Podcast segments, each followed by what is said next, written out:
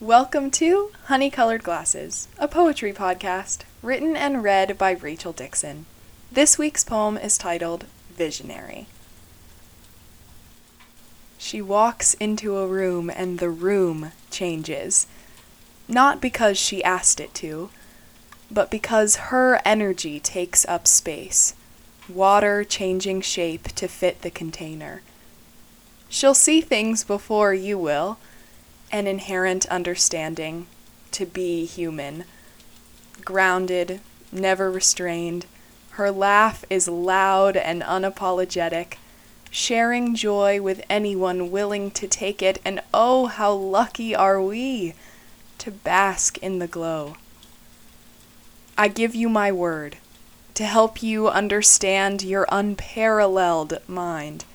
Your thoughts are new, you create with every breath, and there's everything you can do.